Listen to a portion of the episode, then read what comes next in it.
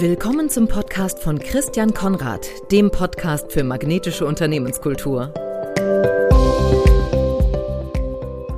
Herzlich willkommen zu einer weiteren Folge des Podcasts für magnetische Unternehmenskultur. Mein Name ist Christian Konrad und in diesem Podcast geht es darum, Antwort auf die Frage zu finden, wie kann ich meine Kultur anziehender machen? Wie kann ich sie so gestalten, dass Verbindung entsteht? Wie kann ich sie so entwickeln, dass Menschen in mein Unternehmen kommen, seien es Kunden oder Mitarbeiter, und entscheiden zu bleiben? Wenn sie ja so Themen haben wie Krankenstand ist zu hoch, Fluktuation ist zu hoch, ich bekomme nicht die richtigen Leute, Motivation im Team ist nicht so, wie ich sie mir wünsche. Meine Kundenbegeisterung ist vielleicht, ist, ist vielleicht nicht so da oder meine Kunden sind nicht so begeistert, sondern sind maximal mal zufrieden, also eher so ein bisschen gleichgültig. Wie kann ich da hinkommen, dass aus meiner Organisation heraus diese Begeisterung auch entsteht, die den Kunden ansteckt? Dann sind Sie richtig. Dann biete ich Ihnen Tipps, Hinweise, Inspiration, praktische Handlungseinweisungen an, wie Sie Ihre Kultur anziehender, attraktiver, magnetischer machen. Heute geht es um das Thema Empathie zeigen.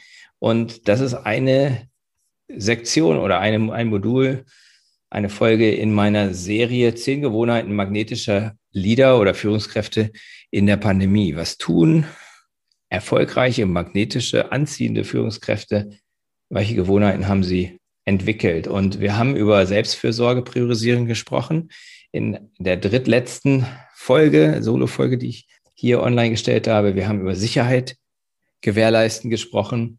Letzte Woche habe ich ein Special gemacht zu, zu meinem Auftritt im Fernsehen als Experte für Missverständnisse. Und heute geht es um Empathie zeigen.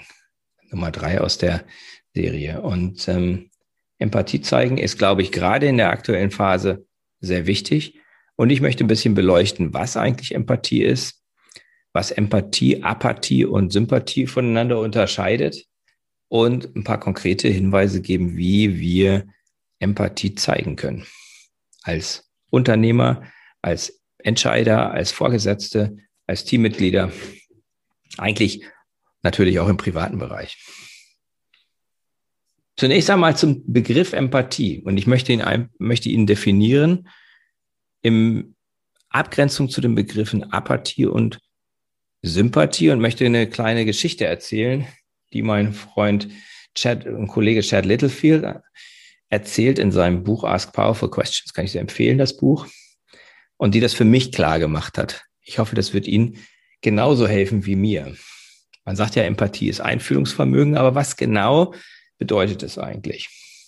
Die Geschichte, die er da erzählt, ist von zwei Freunden, die ein Wochenende im Winter in einem entfernten, in einer kleinen Kabine, in einer kleinen, kleiner, kleinen Hütte in den Bergen verbringen, an einem See und stellen sich vor, sie sind einer dieser Freunde und kommen dort in dieses, in diese Hütte, wollen erstmal entspannen, bevor sie dann auf Erkundung gehen und die schöne Gegend, die schöne Landschaft erkunden.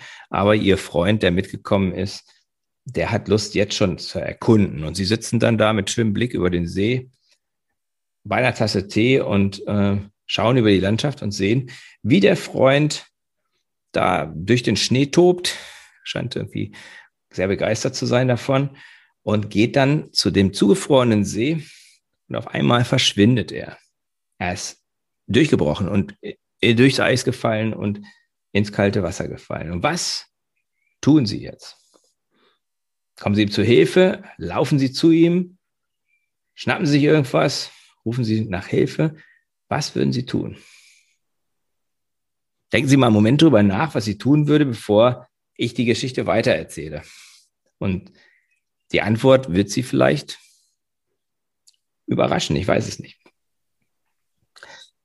Ich erzähle mal für, um, um diese, um genau diese Illustration der, dieser drei Begriffe für, für uns klar zu machen, drei alternative Optionen.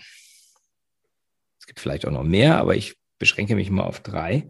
Die erste Option ist, dass Sie einfach sitzen bleiben und Ihren Tee genießen.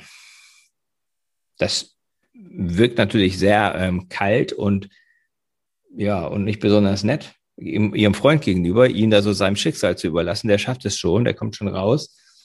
Aber können wir uns einfach darauf einigen, das ist eine Möglichkeit, was man tun kann. Vielleicht ist, wäre es nicht Ihre Wahl, das würden Sie nicht tun, aber es ist trotzdem eine mögliche Option. Sie bleiben einfach dort, wo Sie sind, genießen Ihren Tee, beobachten, was passiert, beschreiben das vielleicht auch, was passiert gerade. Ich sehe, dass das Wasser, dass da irgendwie Spritzer im Wasser sind. Ah, es sieht so aus, als ob sein Kopf untergeht. Mir scheint es, dass er versucht, die Schuhe auszukriegen und die ganze Zeit beobachten Sie nur, was passiert aus der bequemen Position in Ihrem, in Ihrem Stuhl oder Sessel. Zweite Option ist, dass Sie rausspringen, sofort alles sitzen, liegen und stehen lassen, durch die Tür durchrennen zum See runter. Klingt wie eine gute Idee, würde ich mal denken. Ähm, mal schauen, wie sich das entwickelt. Sie laufen übers Feld, laufen zum Eis und kommen dann nah an das Eis ran und dummerweise, ähm, als sie genau so nah dran sind, ihm helfen zu können, fallen sie auch rein.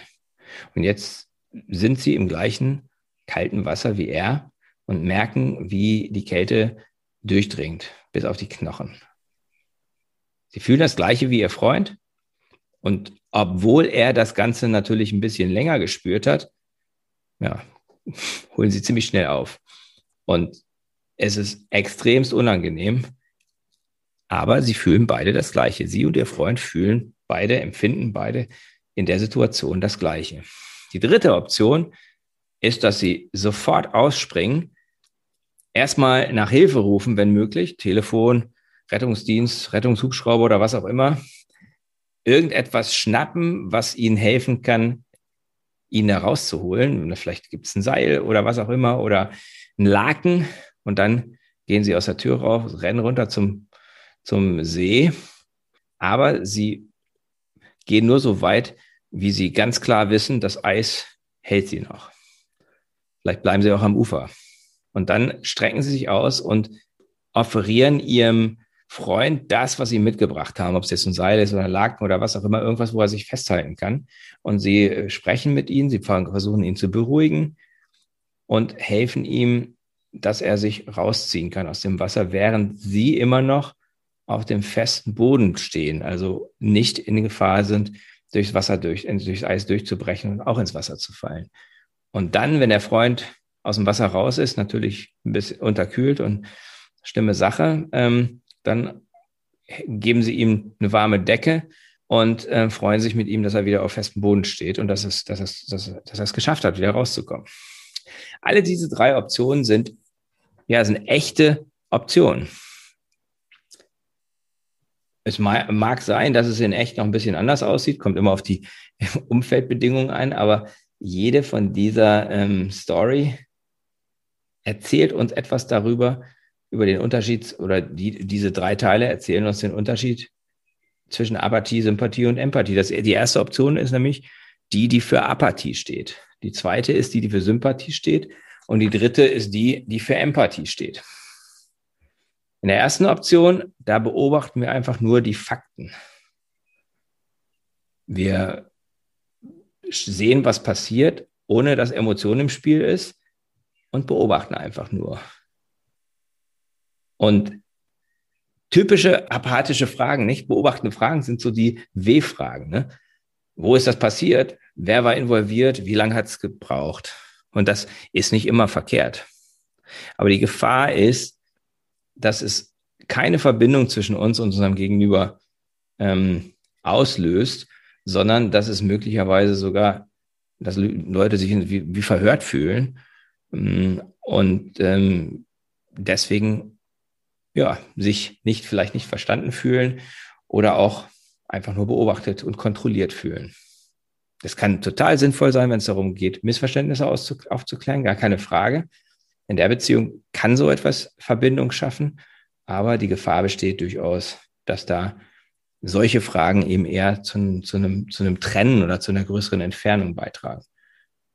Die zweite Option ist die Sympathieoption und die, ja, das ist sozusagen, wenn wir in einem Gespräch zum Beispiel sagen, sowas ist mir auch mal passiert. Da meinen wir, dass wir sozusagen ins gleiche Boot gehen wie der andere.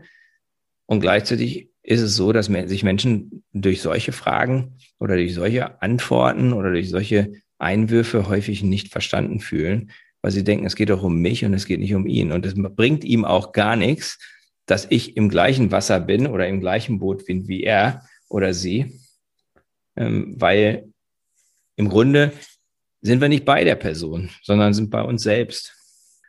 Und das trennt er, als dass es verbindet.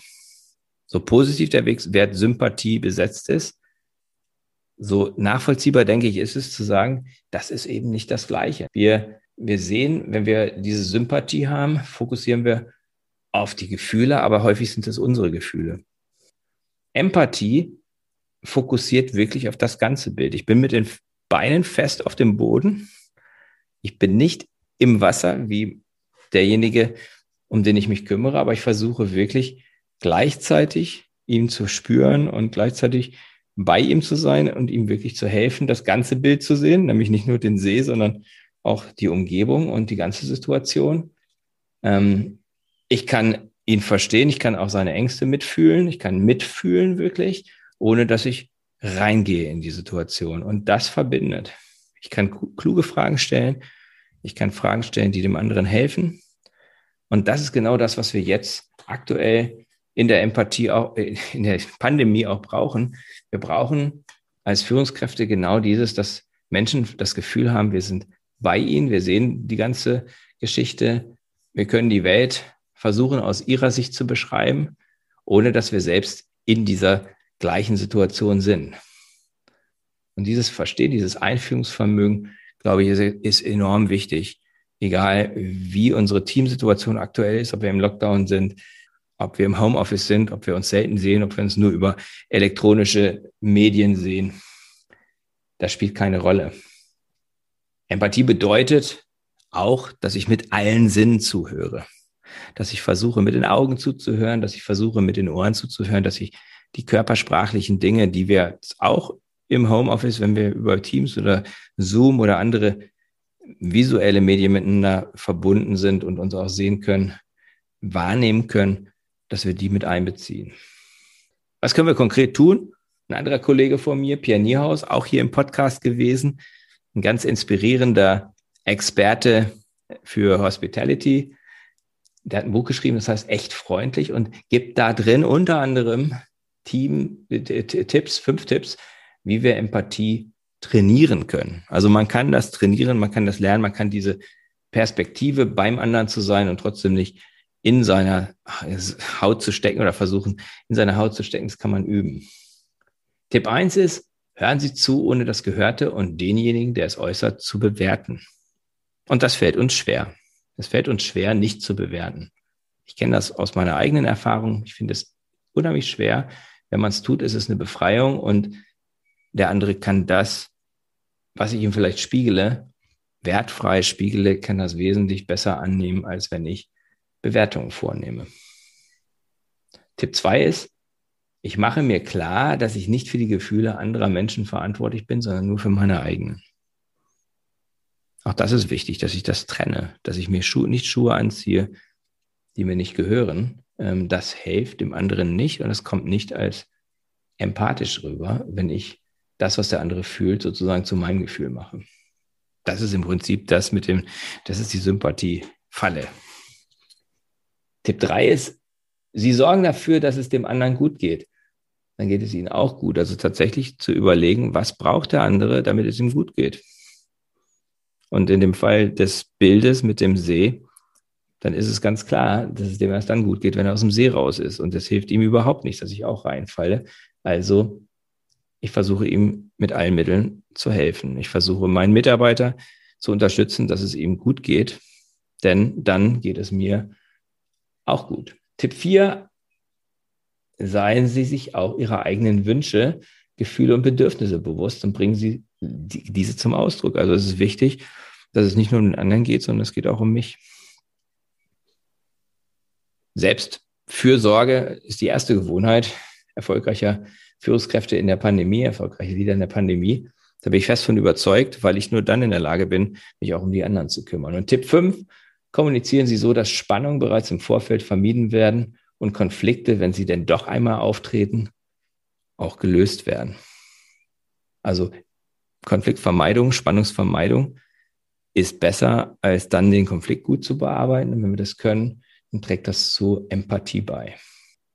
Als kleine, wie soll ich sagen, ja, als kleine, kleine Umsetzungsherausforderung, die ich Ihnen gerne mitgeben ist, möchte, sind zwei Fragen. Wem können Sie den Unterschied zwischen Sympathie und Empathie erklären? Vielleicht nutzen Sie die kleine Geschichte. Und vielleicht wird gerade in dem Gespräch wieder was, was klar, wird Ihnen klar. Ich bin der Überzeugung, dass wenn wir anderen Dinge vermitteln, dass wir sie dann auch noch besser verstehen. Und zweitens, wem können Sie in der kommenden Woche noch mehr Empathie zeigen? Zum Beispiel, indem Sie einen der fünf Tipps ausprobieren. Ich wünsche Ihnen dabei ganz viel Erfolg. Wenn Sie Fragen haben, freue ich mich von Ihnen zu hören. Kommen Sie gerne in den Unternehmerzirkel, immer mittwochs 7.45 Uhr bis 8.45 Uhr. Sie können sich anmelden über www.christiankonrad.org-unternehmerzirkel. Ich freue mich, Sie dort zu sehen und verbleibe bis zum nächsten Mal mit herzlichen Grüßen. Das war der Podcast von Christian Konrad, der Podcast für magnetische Unternehmenskultur. Mit Impulsen, wie Unternehmen die passenden Mitarbeiter und die idealen Kunden anziehen. Dazu inspirierende Interviews mit Unternehmern, Entscheidern und Mitarbeitern. Jeden Montag und Donnerstag auf Spotify, iTunes und dem Kanal Ihrer Wahl. Bitte empfehlen Sie den Podcast weiter und unterstützen Sie Christian Konrads Arbeit durch eine Bewertung auf iTunes.